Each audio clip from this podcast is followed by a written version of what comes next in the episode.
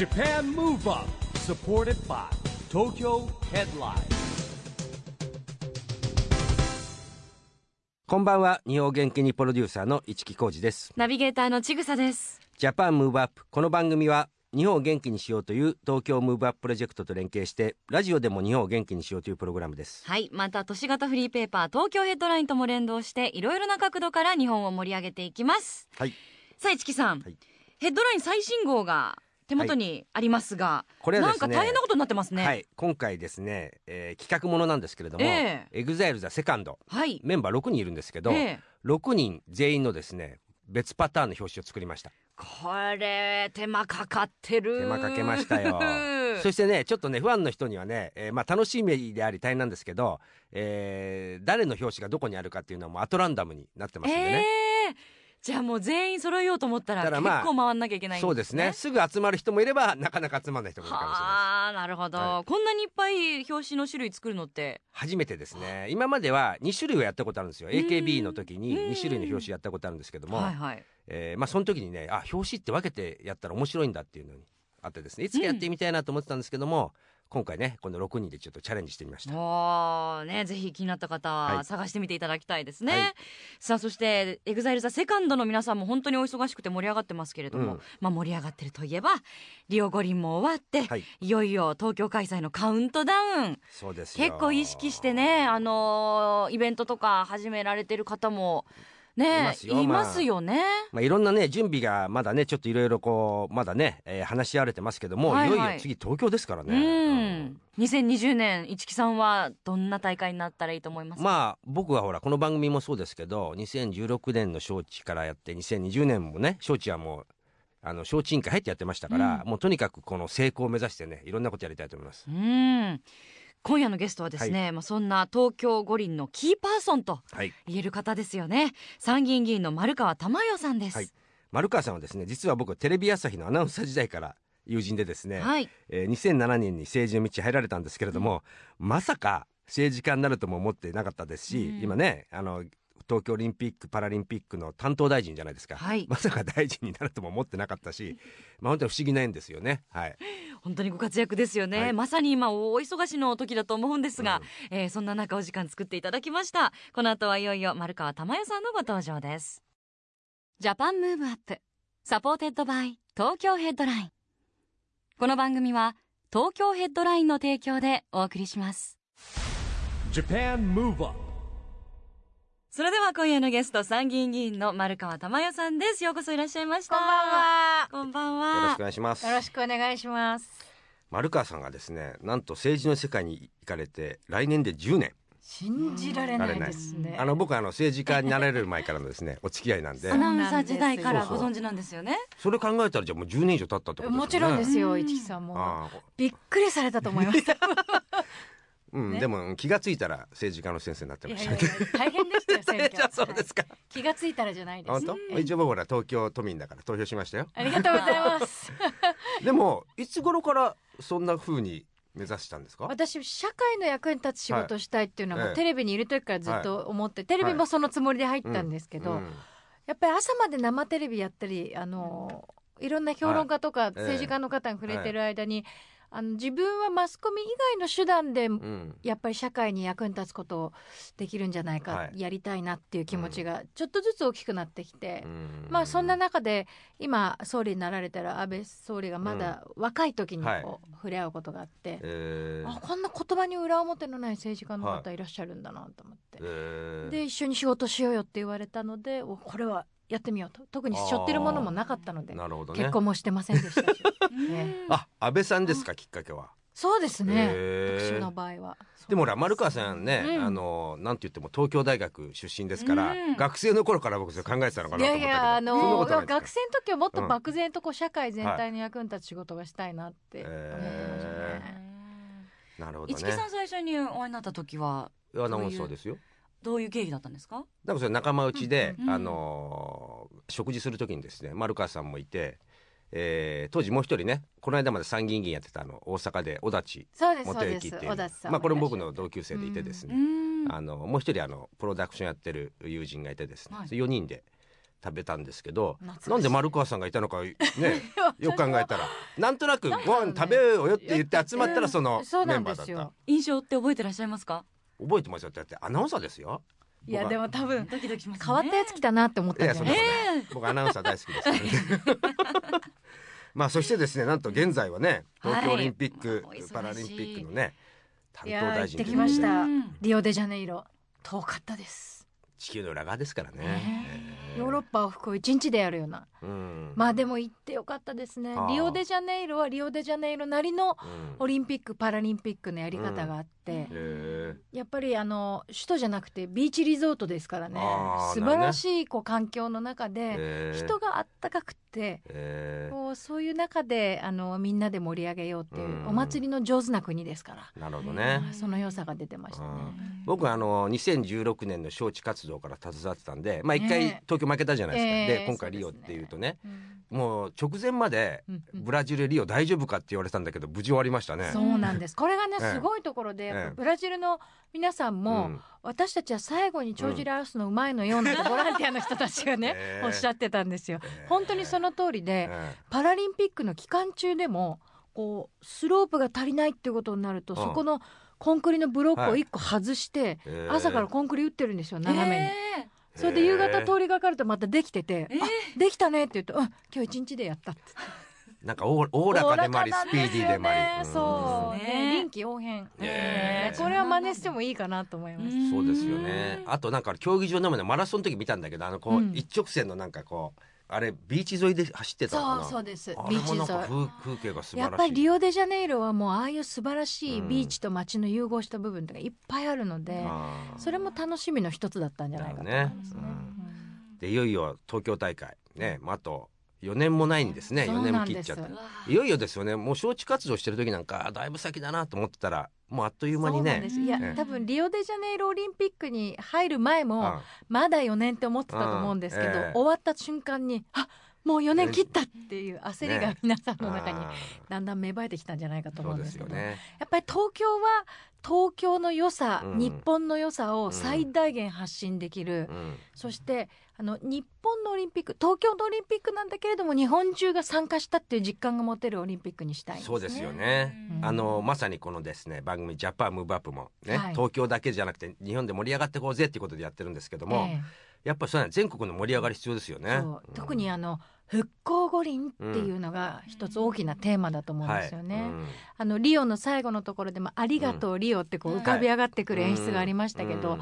あの東日本大震災でたくさんの国うん地域からご支援を賜ったお礼を元気な姿でお返しするっていうのは一つこれ大事ですよね。そうですよね、うん。うん今ね僕らもやってるのはあの例えば青森からスタートするんですけど東北縦断1000キロリレーってやってるの知ってます、うん未来の道。うん。これね招致活動が、ええ。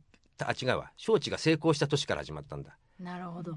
で夏なんえでえ招致が、えー成功しなかったら多分その年で終わったんでしょうけど それがずっとやってやってるんですよ。ええ。だからやっぱなんかそういう東北の人たちも全部こうね、あのー参加して青森から東京にゴールするんですけども、なんかそういうのもねやっぱ振り返ってやっぱりこういうの盛り上げていきたいですよね。うんねそうまあそしてなんともスポーツだけじゃなくて文化芸術プログラム。いやこれは本当にあのはい。なかなか言っても最初ピンと来てくださらない方が多くて、ええーこれは大きい声で言わなきゃいけないと思ってるんですけど、オリンピック・パラリンピックはスポーツの祭典であると同時に文化の祭典でもあるんですよね。あのオリンピック、リオデジャネイロの開会はい。式ご覧になっても、えはい。ブラジルの人たちがブラジルの文化をどうやって捉えてるかっていうのはうん。本当によく演出されてましたよね。うん。あのロンドンオリンピックの時もカルチュラルオリンピアードって言っても、はい。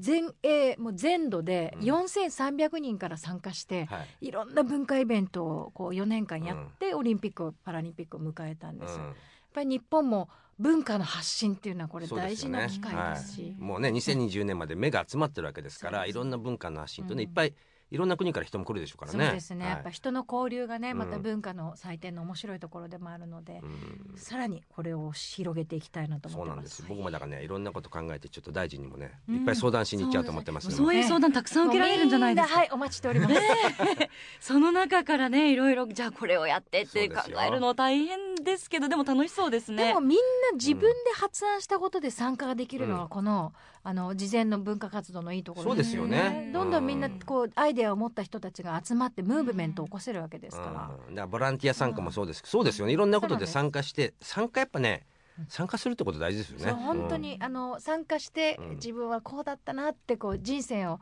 振り返るときにぜひねうんこれを思い出していただけるようなことしていただきたいなと思います。夜のおもてなしナイトもねちょっと企画してますからね。あもしかしてやっぱり東京の夜をさらに元気そうですによ。元気にしなきゃいけないですよ、うん。やっぱり。それも一つの文化ですもんね。文化ですよ、外国人の方が来て楽しめるね、うん。夜の。安全にね。安全な。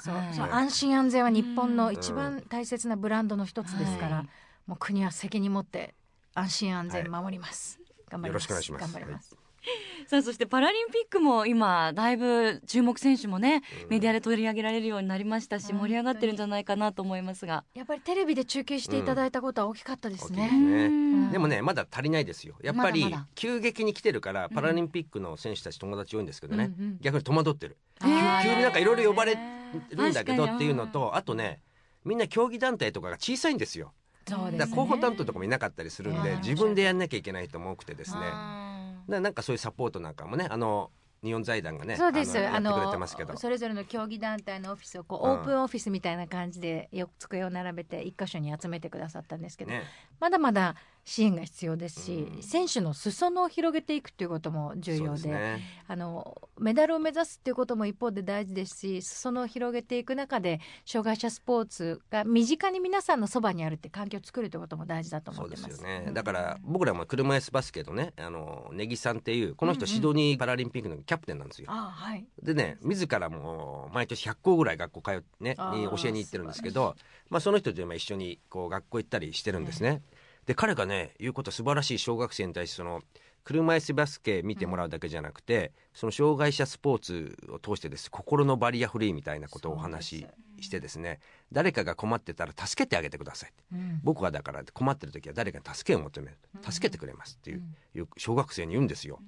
これ教育としても素晴らしいなと思って。教育指導要領を改定して、えこの心のバリアフリーっていうのを学校で子どもたちに、ええ。あの勉強して体験してもらうっていうことをこれからえねなるほど。広げていこうとしてる。素晴らしいですね。バリアフリーをねうん。その心のバリアフリーを英語に訳したので、 barrier-free of mind setting っていうんですけどうんあの IPC、はい。あの国際パラリンピック委員会のうん。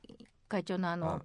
クレイバンさんがいらっしゃった時に、えこれは素晴らしい言葉だと、えはい。メモして帰るって言って本当にメモして帰って、え barrier-free of うん。 mind setting、ああ心のバリアフリー。なるほどもうぜひこれあの学校だけじゃなくて社会全体に広げて、2020年以降のレガシーにしたいですよね。うんでもそうですね。人を思いやるって気持ちですもんね。うん。うん。で当然ながらやっぱり段差があるとかそういうねあの物理的な都市機能もねやっぱりこう、はい。整備していくでしょうからね。まだまだお話つきませんがここで一旦丸川さんからぜひ日本を元気にする、えーリクエスト一曲お伺いできたらなと思うんですが、はい、えー、椎名林檎さんの日本。ああも素晴らしい。うこれはもうぴったりですね、あの理由もお聞かせいただけますか？もう聞やっかずもがなです。ぱりあの、えー常在戦場ですので。うん。というかまあね元気出したいなっていう時にこんなに顔上げて前向いて進んでいこうって気持ちになれる曲、なかなかないなと思って、大好きです。ありがとうございます。では丸川さんからの日本を元気にする一曲です。椎名林檎。日本。Japan Move Up やっぱり元気が出ますよいねやーもう元気いっぱいですよ。カラオケ行かれたりもするんでしょうか、まあおい時間ないかと思いますけど。今はないですけどでも歌うのはね楽しいしすっきりしますよじね。お家で時々じゃあ熱唱ねトイレにこもって子供が寝てますから。あそうですよね。ね。ちょっと後半部分はそんなところもお伺いしていきたいと思いますがお送りしたのは丸川さんからの日本を元気にする一曲椎名林檎日本でしたラジオで日本を元気にするプログラムジャパンムーブアップ一木工事とちぐさでお送りしています。そして今夜のゲストは参議院議員の丸川珠代さんです。引き続きよろしくおよ願いします。ろしくお願いします。丸川さん、あのこの番組はですね、はい。オリンピック・パラリンピックの開催が決まりました、はい。えー2020年に向けて日本を元気にしていくために私はこんなことしますというアクション宣言をですねゲストの皆さんにいただいてるんですけれども今日はぜひ丸川さんのアクション宣言をお願いいたします。ありがとうございます。それでははい、私のアクション宣言。はい、2020年を目指して日本を元気にするために日本人全員がオリンピック・パラリンピックに参加したうん。という実感が持てる大会の成功を実現します。そうですね。素晴らしい。やっぱりということはもうだから2020年そのものじゃなくて今からですもんね、うんそうですそうです。はい。そうですよね。まさに今からです。もう。ちぐささんも何で参加しますかってそういう話ですよ。そうですよねまずは文化のいっぱいある中の一つに、うん。もうなんか市木さんいろいろやってますものね。やってますよ。はい。僕はだからほらライジングサンプロジェクトダンスのやつライジングサンプはロジェクト。子供たち東北の子供たちが参加できることにして、うん。やっぱほら子供たちって思い出に残るものって絶対必要じゃないですか,、うだかんらそれを見ることだけじゃなくてねさっきから丸川さんに体験とか参加することがね大事ですよ。そう。そうですね、ホストタウンプログラムっていうのを今やってるんですけど、、はいろんな地方ので町、町東京でもいいんですよもちろん、町や、はい。あの村。うん。で自分たちはこの国の、この競技団体と交流したい。はい。この国と交流したいっていうのを決めて、えでそこと自分たちで連絡取り合って、えうん。ホストタウンになりますっていうこう認められるとお国もちょっと支援して、うん。えー文化交流やったり、うん。子どもたちがその国の人をお迎えしたりあとうまくいけば合宿も呼べると。あああいうね。そうそれはもう町の頑張り次第ですけれど、うん。そういうプログラムをね今からもう始めてるんです。うん。うん。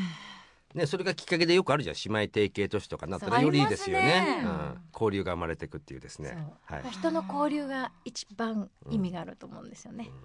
それは例えばもう区だったら区で。うん、そうですそうです。集まって。で申請っていうかそうですそうです。働きかけるっていう。もううちの町は必死ですよみんな。うちの町には留学生はどこに行ってるかな、どこから来てるかなとか、あ誰か親戚が町にいてこううん。向こうのは町と話ができるとかないかなっうん。て一生懸命みんなー自分たちの町のつながりを探してねうん。そこからね持ってくるんです。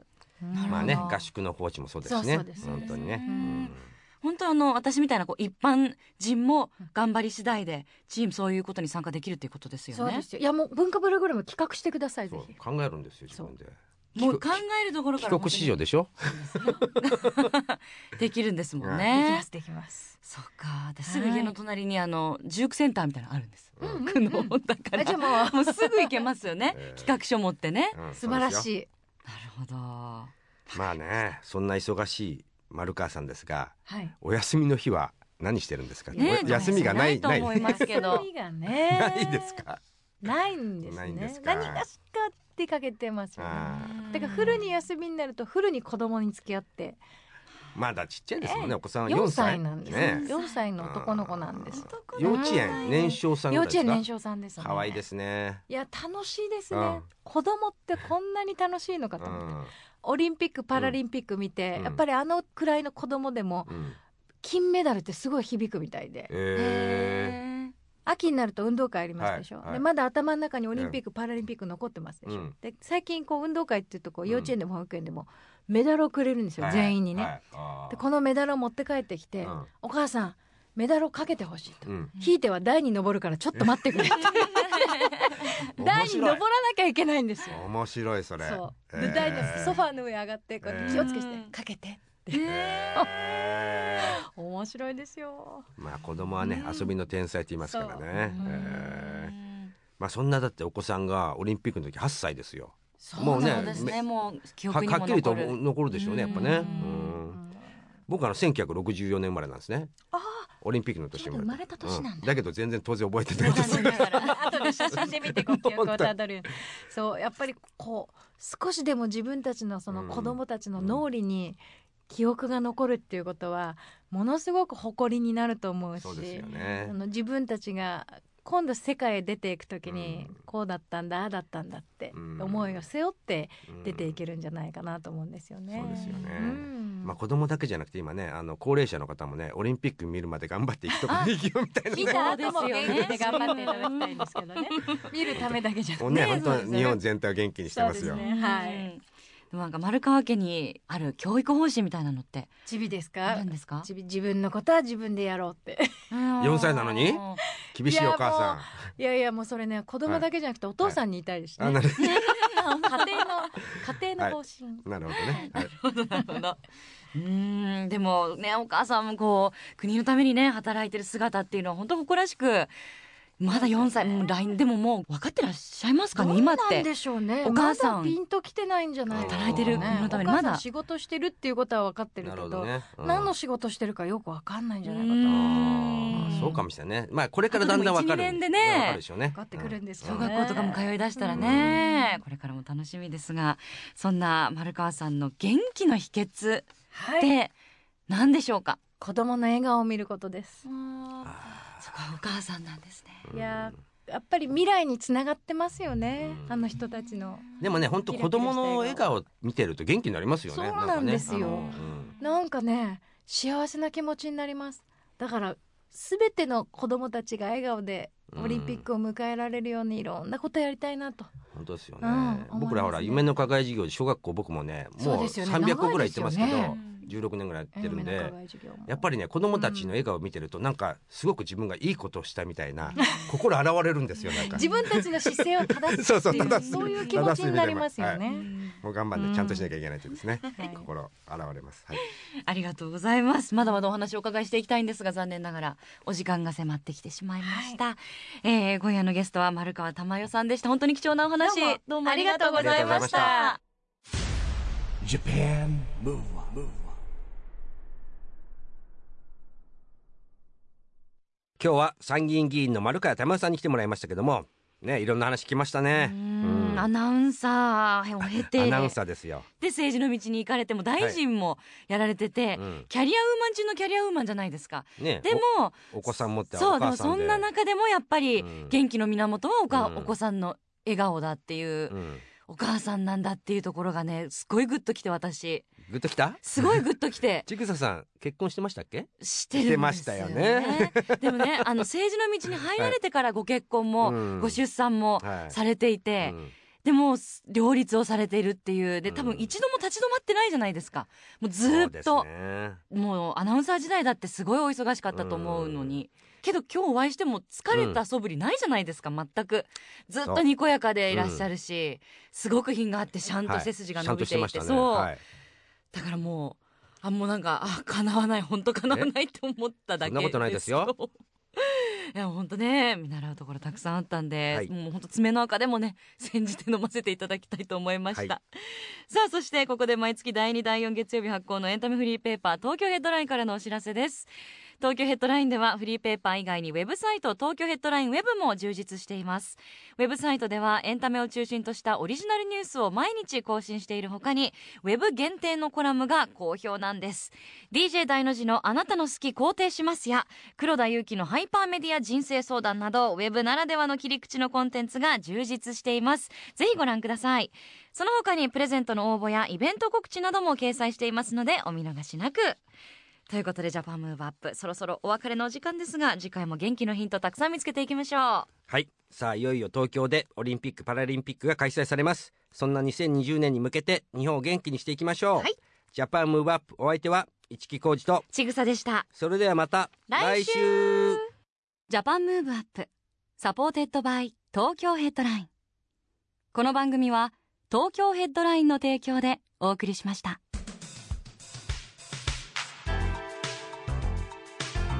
Japan Move